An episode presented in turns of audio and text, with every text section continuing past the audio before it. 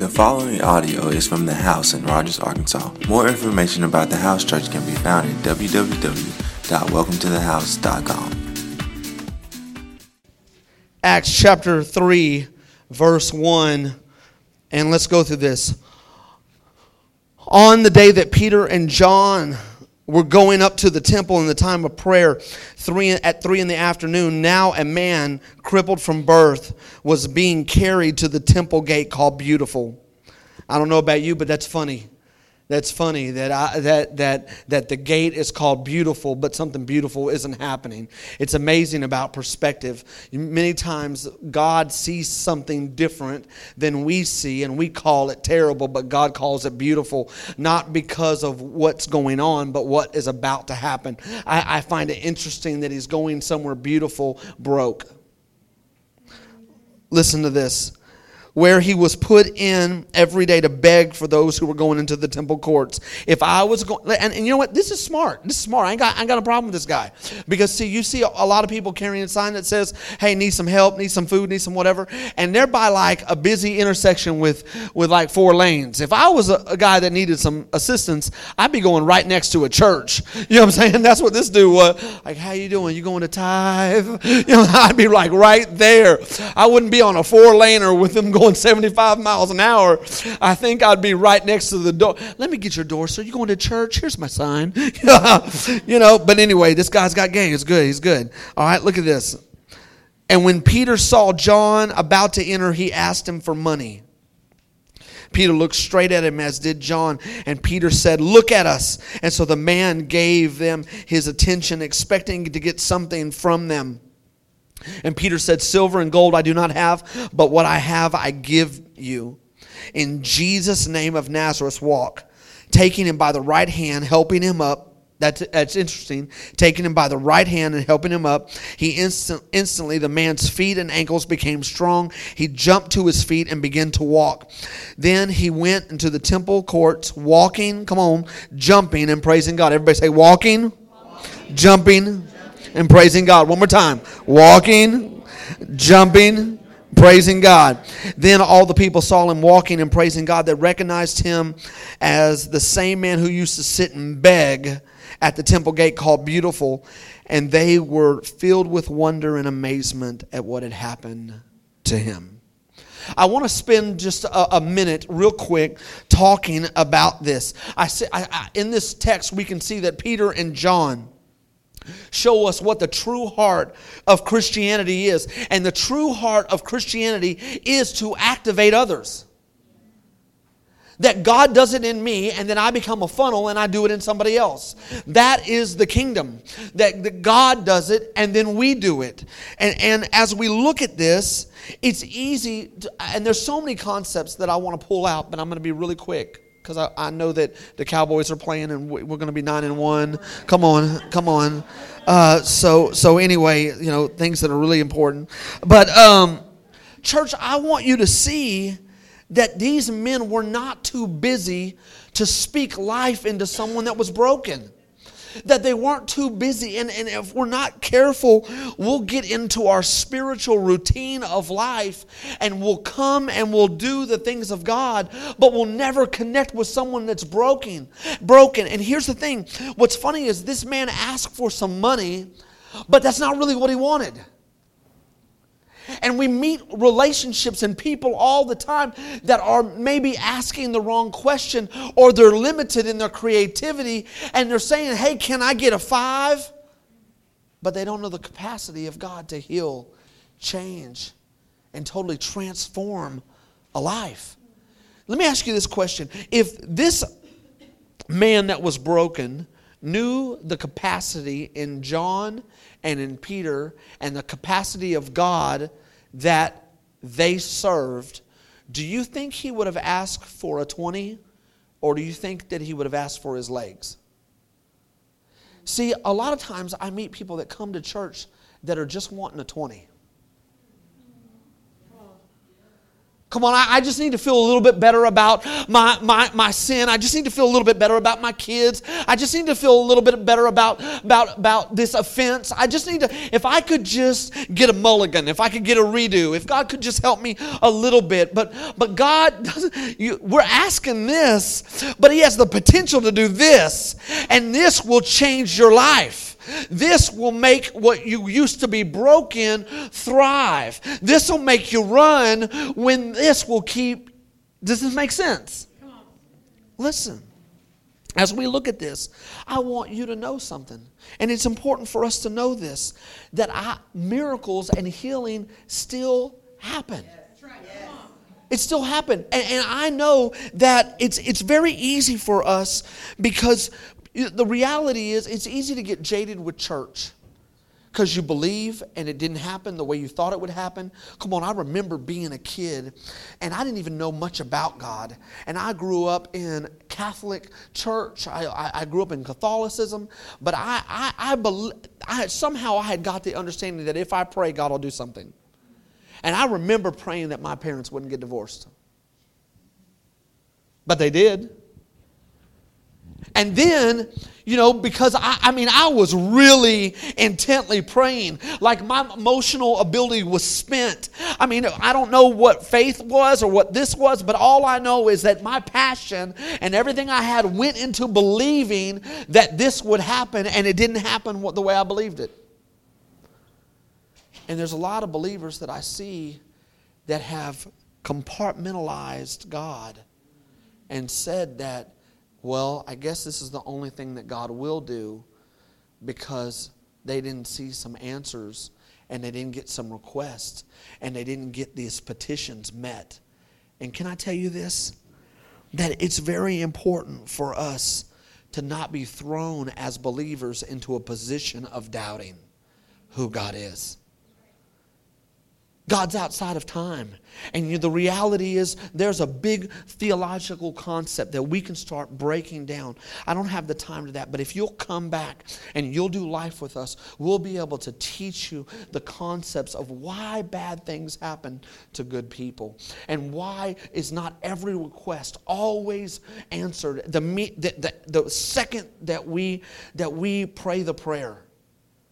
But here's what I can tell you this is that if you move into a position of doubting, you'll never see miraculous things happen in your own life. And you'll never. Let me ask you this Do you think God put stories of great things that Jesus did in the Bible so that we could go, man, I wish I lived there? Man, I, I, wish we lived there because if we lived there, then man, really cool stuff would happen. But we live here, so I mean, is this story a bunch of nanny nanny boo boo you didn't live when Jesus did? Come on. Come on. Because if that is it, then we're reading a story that we can never get a hold of. Or we're reading a story that God has not changed, and Jesus said, I am the same yesterday, today, and forever. Now, I've seen craziness on both sides. I've seen people who are crazy. You know what I'm saying? Won't take your kid to the doctor. Take your kid to the doctor. But then on the other side, I've seen people that they don't believe in anything. And I'm like, how are you even saved? you don't believe nothing. The reality is this that when our, day, our doubt it, it, it is bigger than our faith, well, it's just like this math equation.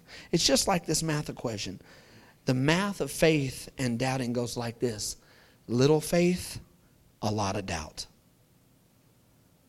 And the Bible says that we can't be, be, be, in James, it says that, that we can't be thrown by the wind and the surf of the sea, doubting every time things don't go our way. Was God for me? Is He not for me? Is He for? Oh, and, and we can't go forward because we're in a state of confusion. But the Bible says that God is not the author of confusion. So if you're confused, is God want you to do this or He doesn't? And if you're always confused, that's like the wave of the ocean coming in and out. And can I tell you that you're always going to be better in faith, believing that God is going to move?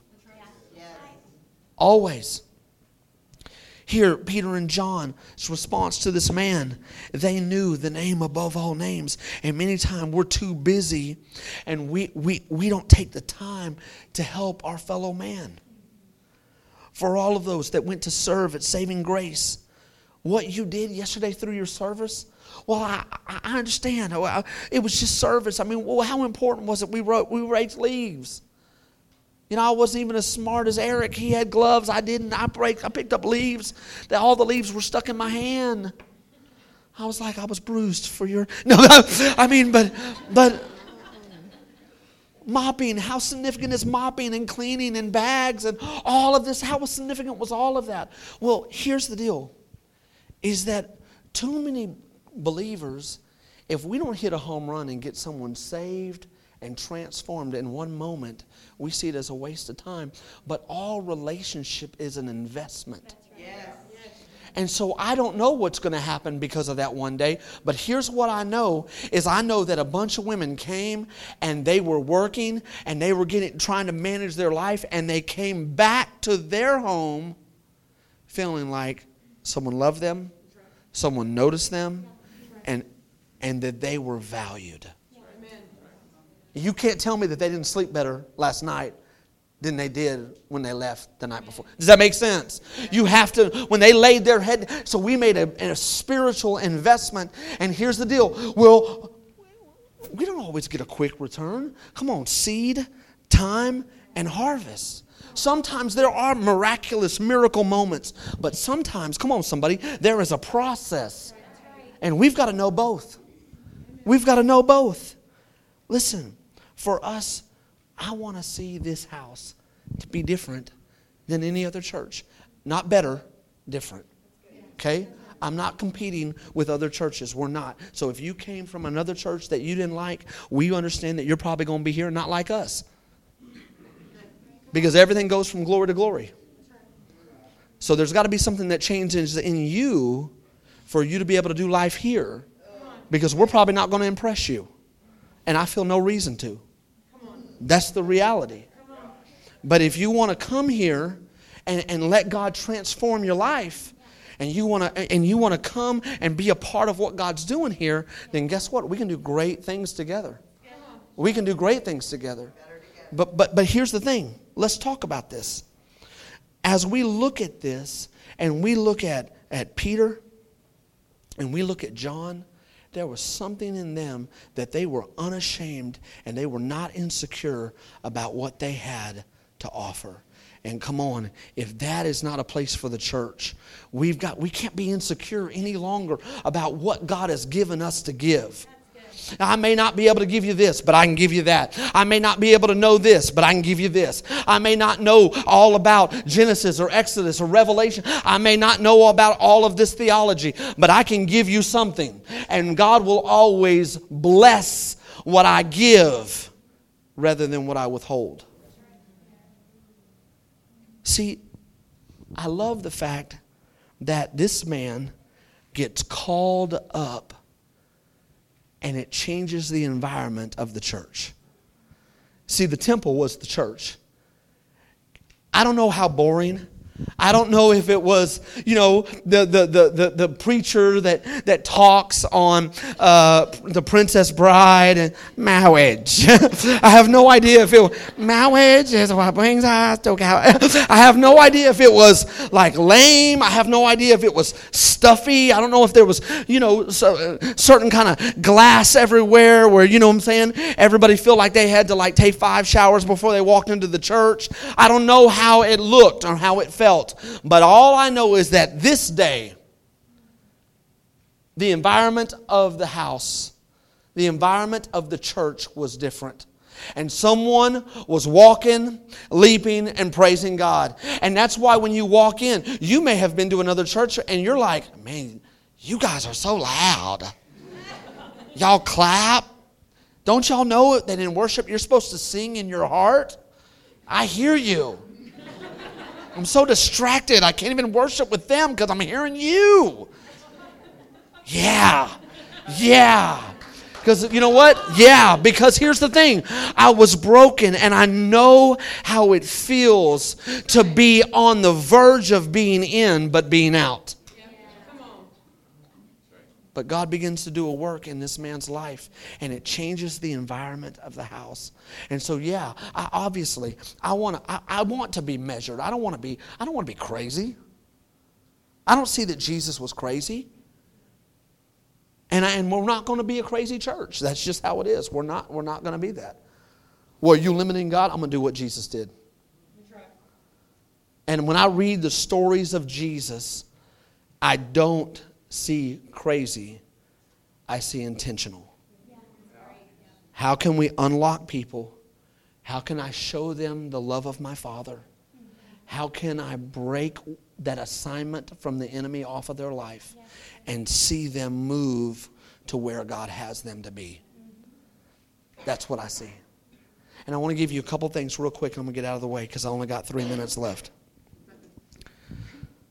Four ways that we can change the environment, and it is my heart that we become people who change the environment in Rogers, in Northwest Arkansas, in Bentonville. First of all, is you got to be free.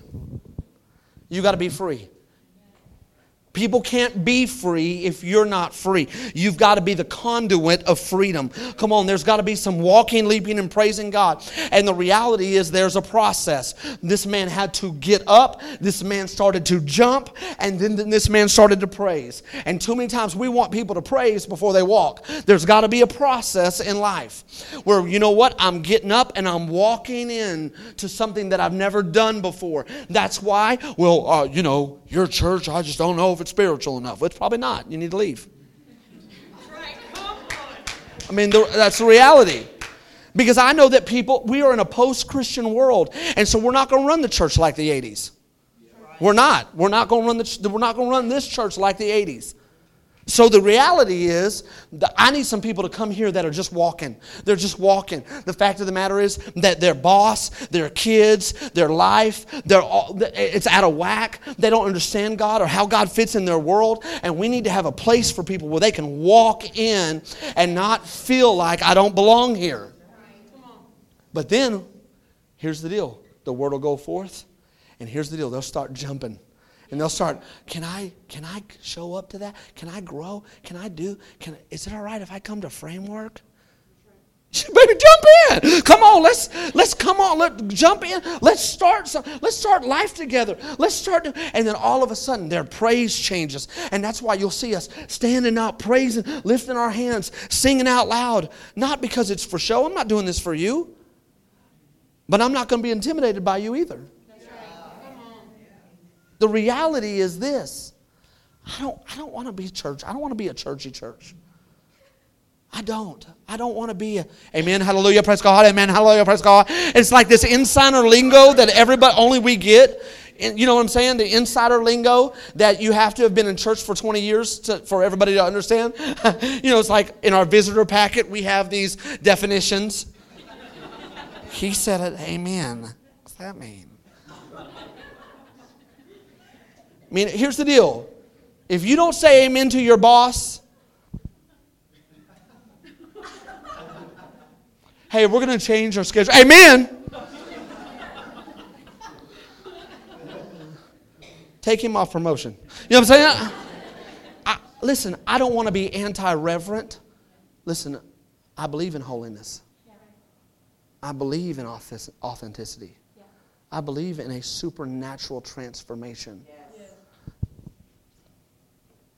But I, this church is not, and I'm going to say this and I'm going to have to back up and re say it.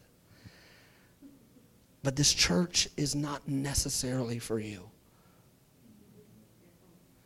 it's to equip you so that you can touch ministry and bring in other people who were where you were. Does that make sense? And so, yeah, it's for you. I, your family has to go to the hospital if things happen.